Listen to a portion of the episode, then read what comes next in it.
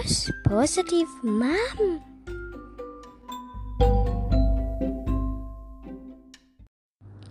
นิทานเรื่อง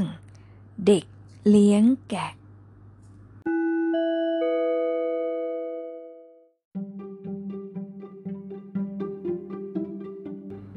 กาลครั้งหนึ่งนานมาแล้ว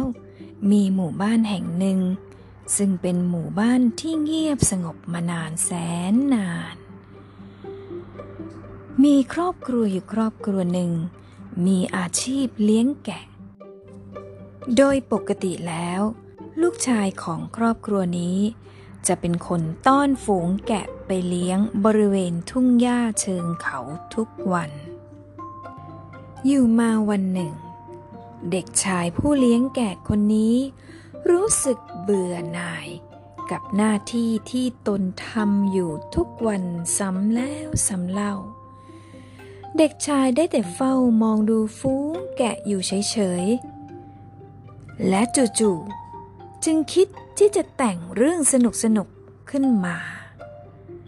พลางตะโกนขึ้นดังลั่นว่า ช่วยด้วยฮะ ช่วยด้วย ใครก็ได้ช่วยทีหมาป่ามากินแกะแล้ว เด็กชายเลี้ยงแกะ ตะโกนเสียงดังลั่นอย่างตกใจสุดขีด เมื่อชาวบ้านที่อยู่ใกล้เคียง ได้ยินเสียงเด็กชายเลี้ยงแกะ ร้องขอความช่วยเหลือ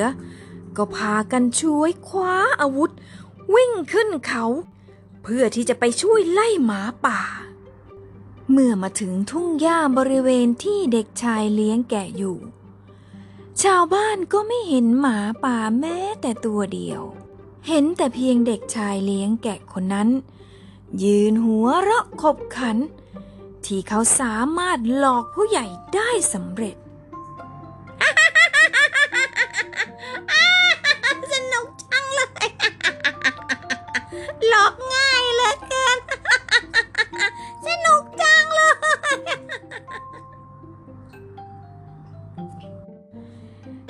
าวบ้าน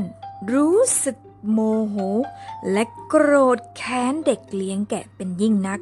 ที่สร้างเรื่องสนุกหลอกลวงพวกเขา ให้ตกใจแตกตื่นขึ้นมา หลังจากวันนั้น เด็กเลี้ยงแกะ ก็สร้างเรื่องเดิมๆหลอกชาวบ้านอีกหลายต่อหลายครั้ง จนทุกคนเอื้อมระอา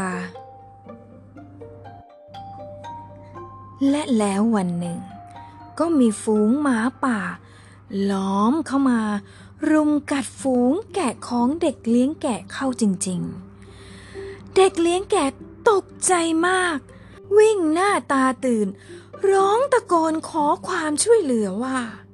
ช่วยด้วยฮะช่วยด้วย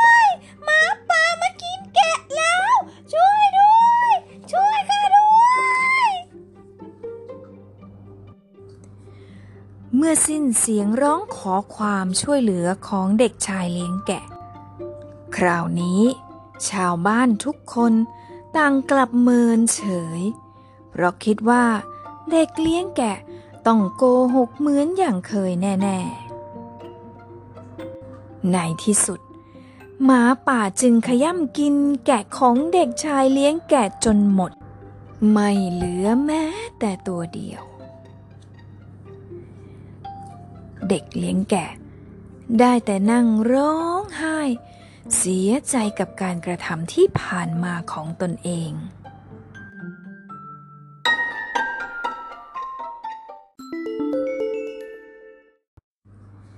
นิทานเรื่องนี้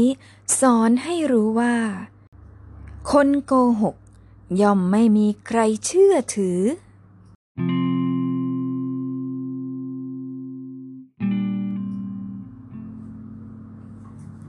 นุกไหมคะเด็กๆ นิทานเด็กเลี้ยงแกะเวอร์ชัน Lady Rose ก็จะสนุกนิดหน่อย ตามสไตล์ของ Lady Rose นะคะ หวังว่าเด็กๆคงจะชอบกันนะคะ มีใครง่วงบ้างแล้วเอ่ย ถ้ายังไม่ง่วง ก็ไปฟังนิทาน Lady Rose กันต่อเลยนะคะบายบายค่ะ